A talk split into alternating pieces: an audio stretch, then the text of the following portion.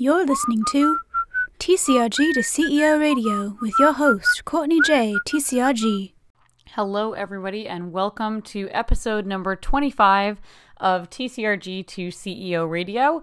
I'm your host, Courtney J. TCRG, and this week's episode is a Q&A. And the questions have come from our listeners only Facebook community as well as my community over on Instagram. And this is just for a little bit of fun and I like the questions that are on here this time around.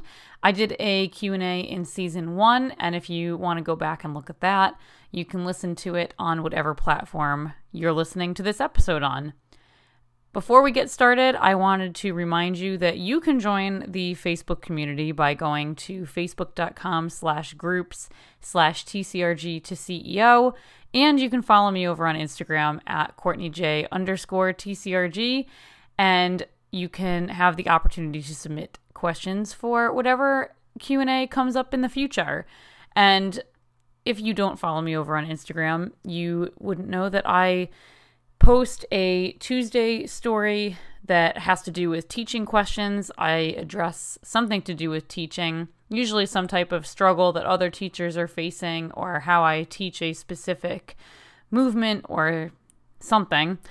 Uh, and then on Thursday, it's kind of an open ended uh, ask me anything so that it can be something that doesn't fit super neatly into the Tuesday question or the Saturday question, which is all Small Business Saturday anything to do with business. So the kind of back end of running a studio. And we have some really good uh, information going on over there, and it usually sparks a good discussion. So if you want to get involved in either of those places, I would love to interact with you there. So this week's Q&A, keep in mind that most of these questions ask for my personal opinion or anything that I'm answering is derived from my personal experience and personal opinion. And of course, you are free and welcome to disagree with me on any and all of the answers that I give. But that's okay because we all have different experiences and different perspectives. And it's this type of community uh, that I enjoy being able to share and learn from other people because just like anything, we don't know what normal, and I'm doing air quotes on that, really is because we only know what we know. And other people have walked different paths, and it doesn't make any of them less valid. So, by me sharing some of my answers to this, maybe it'll just spark a thought in your head. It might spark an idea. It might spark a debate. Who knows? That's the fun of being in the Facebook community or over on Instagram because there's always a discussion to be had based on whatever I'm sharing. So let's get started with today's episode. All right, the first question is How do I keep the tiniest kids engaged and how to make class not boring? And this is an interesting one for me because this is something that I'm looking at improving in the year ahead. It's not that our little ones aren't engaged, but I think there's definitely some more creative ideas that I can put into the class structure and the programming just to make it a little bit more exciting. At the beginning of every year, there's always a little bit of turnover with the youngest preschool kids because some of them haven't ever gone to a class on their own and they're just not ready, or sometimes the parents are nervous about it. And I think if I'm able to at least incorporate a couple different things that make class something they really, really don't want to miss and something that helps the youngest ones get over that separation anxiety that they typically have, I think it will just strengthen the program and, of course, make class more enjoyable for the kids that maybe um, need a little bit more more than just Irish dance skills to really feel involved. So stay tuned because I will definitely let you guys know what I'm doing and if I feel like it's working. The next question is a little bit of a, a combo of teaching and business, I guess. And it is what is the best way to deliver class placements? Written on paper, digitally, and I think by class placements, they mean like recommendations for the year ahead. And this is something that I was just working on recently, since obviously we're closing up our academic year here in the United States. And we're getting ready to kind of close for the summer and then reopen again, obviously, in the fall. And at least I have always let the parent know ahead of time which class their child should be registering in for the fall. And I used to send emails to each family individually. And obviously, this was something that I could do when the school was really small. But when it grows, then you have to figure out a different system for doing this. And I talk about growing pains a lot on Instagram. And this is one of the things that if you are a studio owner, you'll find is a growing pain that sometimes when you grow, the things you used to do just simply don't work anymore. And what I moved to after just emailing everyone personally was we have kind of progress report updates and I used to put them in there and I still do, but I'm also able to set a eligibility list for each class through my studio management software.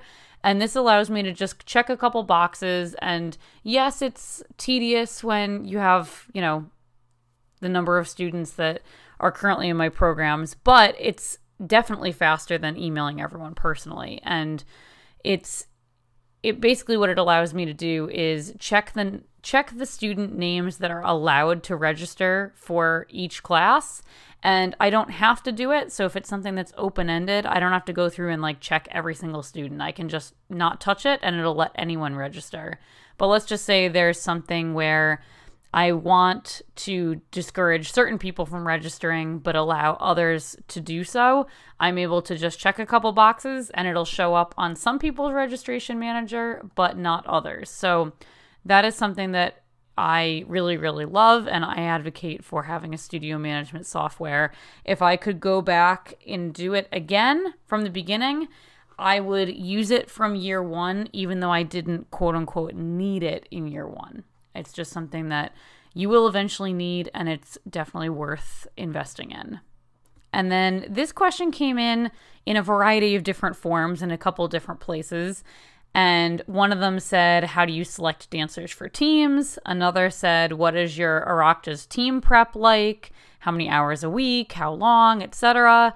And the other version of it was any and all advice regarding Ceili teams to prepare for Oireachtas.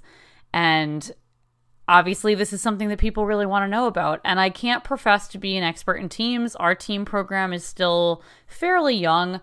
Uh, we've done teams at the past three Oireachtas, and I'm happy enough with the results. Uh, our region is extremely talented in teams, in particular, and it's a it's tough to break in as a you know newer, younger school that you have obviously all kids that have not spent their whole lives dancing together because the school isn't that old.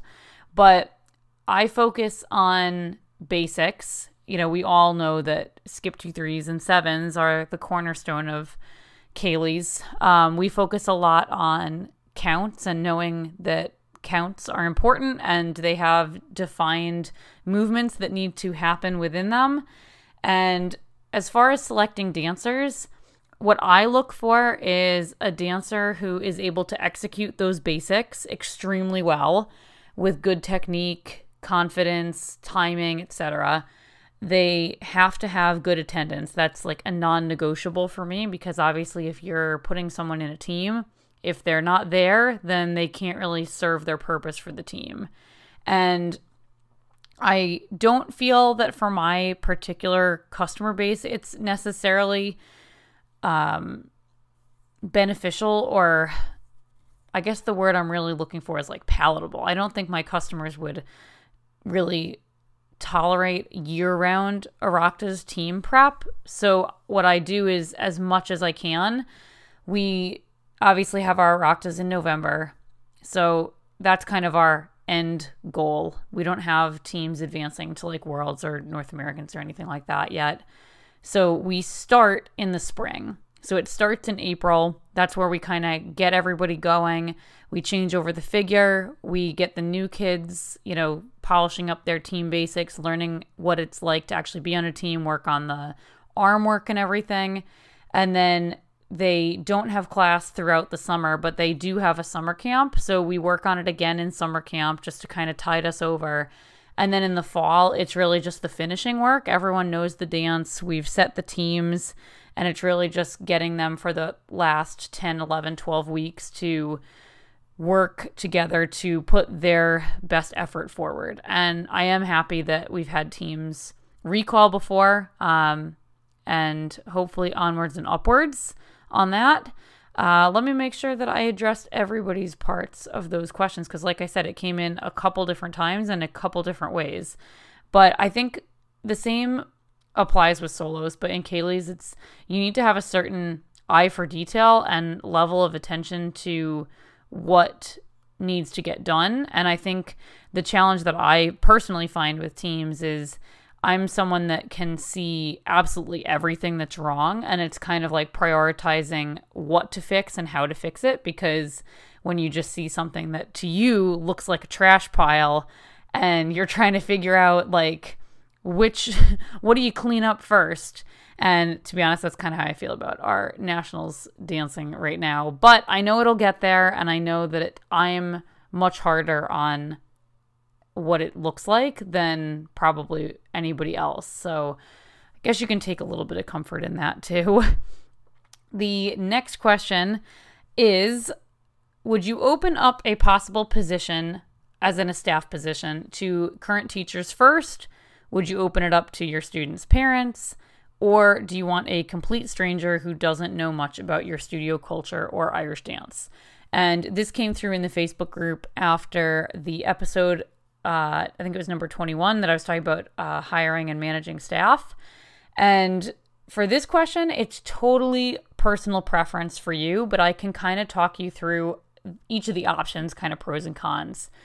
If you open up the position to current teachers, like let's just say it's an office admin position and you have a couple teachers and you want to know if you can have them uh, kind of fill those hours and fill that time. There's definitely nothing wrong with that. It depends on what type of work you want this person to do and whether they are a good fit for that job description. Um, like I know, I'll just use myself as an example. Obviously, I do the admin and I teach, and I, if I had to look at myself from the outside, I could see hiring myself for both roles. But if I look at another teacher, for example, within my own, you know, organization, they are a fantastic teacher, but I don't know that I would hire them for admin necessarily. And it's just because of the type of work that I need them to do. Um, and their personality just doesn't quite match up with that. And that's totally fine. That doesn't negate their ability to teach. And same thing with, you know, just, I know this will be a cliche example, but like think of, a like library receptionist. Like would they necessarily make the best teacher? Maybe not. Like they might you know like just because somebody's good at one thing doesn't mean that they're necessarily good at everything. Um as far as opening it up to students parents i personally wouldn't. Um it's just not in my comfort zone. I think it opens up a lot of possibility for drama um not just between you and the parent but also um, between other parents. For me, it would also be an issue of privacy and boundaries. Um, I don't know that a parent could necessarily do the work that I would need to do or I would need to have someone do in that position because it involves payment information, it involves following up and chasing late payments, it involves selling, it involves you know, students' personal information, and that's just something that I'm not comfortable with, and just something you can think about. If it's something that's more of like a greeter who like sells shoes and like kind of does things like that, then maybe a parent could do that, and that's totally fine, and obviously up to you. For me, I did end up hiring complete strangers both times, and it's all um, the reason that works out for me is that each job, I guess, um, duty is something that's entirely trainable and doesn't necessarily need a background in Irish dance to be able to do. So, yes, it helps to know a little bit about Irish dance, but at the same time, if I was going in to get a job selling shoes at Payless, um, they can teach me, you know, the different shoes that they offer, the same way that I can teach someone the different programs that we offer. And they need to know about the program, but they don't need to know every in and out of it because that's my job. And that's why you have different staff to kind of spread the work out, and everyone has parts that they're responsible for. And the next one, I told you I loved all these questions. The next one is how to overcome self doubt and keep pushing forward. And I know that this comes up for like every human ever. Like, I don't think I've ever talked to someone who's just like, oh, self doubt. Like, no, I've never. I've never felt that before. I think we all do. And I think this is also just a timely question coming out after the episode I did last week about burnout. And I think, at least my experience is when I am burnt out or if I'm feeling stress or just I guess like deflation in other parts of my life, like it's easier to doubt myself in the areas that I know that I'm really good at. And if you haven't heard me mention it before, my favorite book that completely changed my mindset and outlook as a competitor is Thinking Body Dancing Mind um, by Huang and Lynch. That's their last names because I don't want to butcher Huang's first name.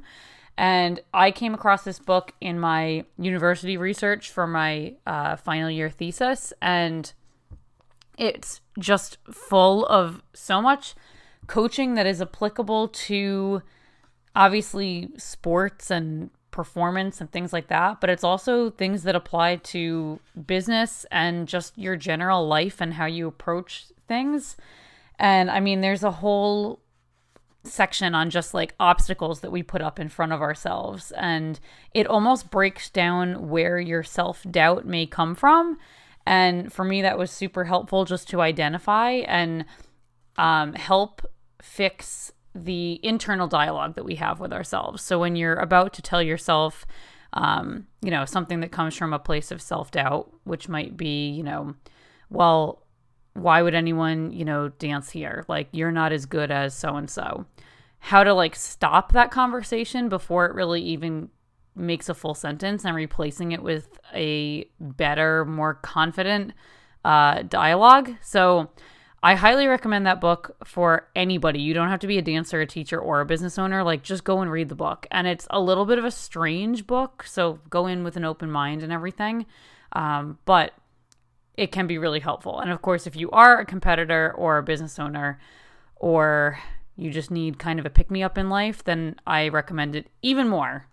The only other thing I kind of have on overcoming self doubt is as much as I am guilty of it myself, and this is usually where my self doubt thoughts come from, is comparing myself to other people like it's very easy for me to go like oh well look like that school is doing this or has this or has this many students or whatever it is.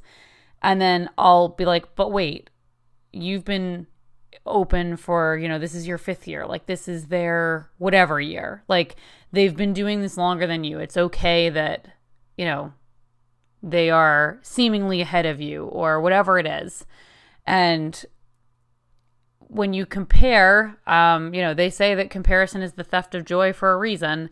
When you compare, you're not, you can't be evaluating fairly because, like I said at the top of the episode, everyone's experience is different and you can't directly compare your journey to someone else's because you started in different places, you're currently in different places, and you're probably going to end in different places. So I'm trying to even just in my own self, try and work on not always jumping to comparison because it does nothing but make you stressed and miserable. So, who wants that? All right, and then this is a question that I actually really hadn't even thought about until it came through, and it's what do I think of sponsored dancers from Kilo Gear, Camellia Rose, all the different kind of vendors, Lauren Early, whatever. Um, is this good or bad for the sport? And like I said, I hadn't really given this a lot of thought. And then I saw the question come through and I was like, hmm, what do I think about that? And let me start off by saying, like, I definitely don't hate it. Like, it's not something where I'm like, ugh, like, why are people doing this? Or like, why are companies doing this? Because, of course, as a business owner, I understand that for the business, they want high profile dancers representing them because there's a lot of up and coming dancers or younger dancers that would like to emulate them in any way, shape, or form. So if they're, you know, hawking a product or a service or whatever it is, um, there's going to be a lot of people that want to jump on that bandwagon. So, uh, from a business standpoint, totally understand. For the dancers that are representing these companies, you know, it's like a win win for them too, because you are probably getting uh, a couple complimentary products or services or whatever it is. You are getting hyped on, you know, social media um, and at competitions. So it's like being an influencer of sorts. And I mean, who's not going to like that? Um, and then the other part um, is that being promoted on social media um, has been something that's come up more recently of you know kind of a way to get exposure um, coming into competitions. And like i said i'm not um, i'm not really for or against it. I definitely am not criticizing the companies or the dancers that are involved in these types of business relationships. Um, as far as it being good or bad for the sport um, and I think this is where it gets a little fuzzy. I think for the sport as a modern, evolving athletic discipline, then it's kind of just like on track. It's right on par because this happens in other sports too. As far as it being a traditional dance rooted in folk tradition, folk art, um, whatever you kind of want to say, um, then I think there's going to be some pushback eventually. And I think this leads nicely into a similar question, which is given how artistic Irish dance, or sorry, with, ugh, let's start that over. With how athletic Irish dance has become, there has to be a ceiling. Do you think dancers will resort to PED usage, which is performance enhancing drugs, in case you are not familiar with the acronym, to give themselves an extra edge? It would allow them to train longer, recover faster, etc. Do you think drug testing will come into play at some point? And the reason I lead into this question is because I think it kind of poses the same issue. Obviously, to address the first part, I would hope that dancers wouldn't resort to performance enhancing drugs. But at the same time, I wouldn't be surprised if someone eventually does. Um, I don't think that there's enough at stake for people to for this to truly become a widespread problem. Um, obviously, this comes up in other sports that have, you know, the Olympics on the line, that have, you know, multi million dollar sponsorships on the line, multi million dollar contracts, whatever it is. Obviously, we don't have that. The other part of this that I mean, I would hope that people don't do this is this is a sport that, for the vast majority, is minors. And I mean, I have never seen anyone condone minors taking any kind of drugs. Um, I would hope that performance enhancing drugs would fit into that same category, but who knows? Stranger things have happened. Um, and I think this is where it would get fuzzy. Like, I can't imagine CLRG ever putting out a memo that's like, oh, hey, uh, starting at Worlds, you know, you got to raise your arms like an airplane and you got to pee in a cup so we can drug test you. Like, I would roll over dying laughing if that ever came out in an email because I just don't think, um, I don't think that it would ever be something that even crosses the minds of CLRG um, unless it really, really became like a huge, widespread, rampant problem.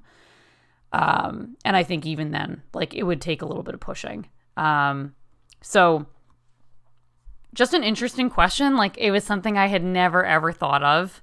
Um, certainly never went through my mind.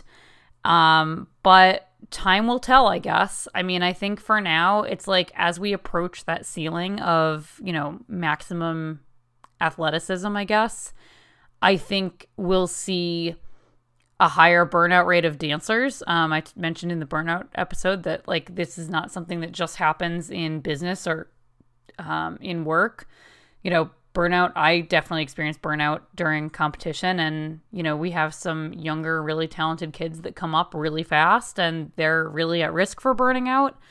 So I think we'll see the burnout rate increase first. I think we'll see the injury rate continue to go up first and then we'll kind of see where that takes us. Um, and to be honest, I would see not like a complete turnaround come from there, but I'd like to think that there would be kind of like a wake up call of like, hey, wow, like this is really stressful on the body. Like we need to do something about this instead of kind of pushing past that ceiling and being like, okay, hey, kids, here's some, you know, some stuff that'll make you train harder and, you know, not hurt as much. I don't know again, my personal opinion, feel free to disagree with me, but this would be a great discussion topic over in the Facebook group. So if you're listening to the episode and you are also in the Facebook group, definitely let me know on the post for this episode what you think of sponsored dancers and if you think that PED usage will be a problem in the future. And the final one to wrap up this season's Q&A it is at Worlds. I noticed some dancers had different dresses on day one and day two. Do you think this will negatively affect dancers in the future? And will it become the norm to have two dresses? I would like to say that I don't think it will be the norm to have two dresses. If anything, I think it'll be kind of what we saw on the Doherty Petrie dancers, which was kind of like old dress on day one, new dress on day two. And I personally, if like if I had a new dress, I would just wear it both days. I don't think I could wait. I don't think I would have like a farewell party for my old dress, but I don't know what the uh strategy would is or was um for why they would wear two different dresses. Um there I'm sure there was or there is and who knows maybe I'm just naive, but um for me personally with two different panels anyway, I don't know. Wear wear your new dress. Two days. Why not? Go for it. Um, but at the same time, if you want to have a farewell party for your old dress and you know have the excitement of a new dress on day two, um, and actually, as I'm talking about it out loud, maybe that's the strategy. Is just like maybe you want that you know new dress high on day two instead of day one. I don't know, but uh, no, I don't think it'll be the norm to have two dresses. I just don't think that's attainable enough or realistic for the vast majority of dancers. Like I said, unless it was like a day, you know, old dress, new dress thing, or what I could get on board with, what is like the interchangeable dress parts of like the tops that change color or have like different leotards underneath, or like Attain Mulvana's old dress that had like two different tops and two different skirts that you could like interchange them to have four different dresses. I could get on board with that, but beyond that, no. Don't like it. Um so that's going to wrap up this week's episode and hopefully you enjoyed it.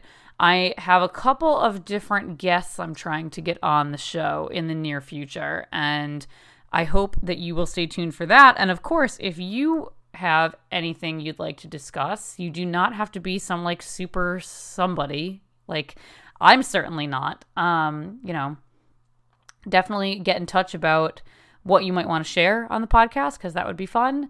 Uh, you can let us know in the comments in the Facebook group if you have any recommendations for people that you'd really like to hear on the show. And until next week, this is TCRG to CEO Radio. Thanks for listening.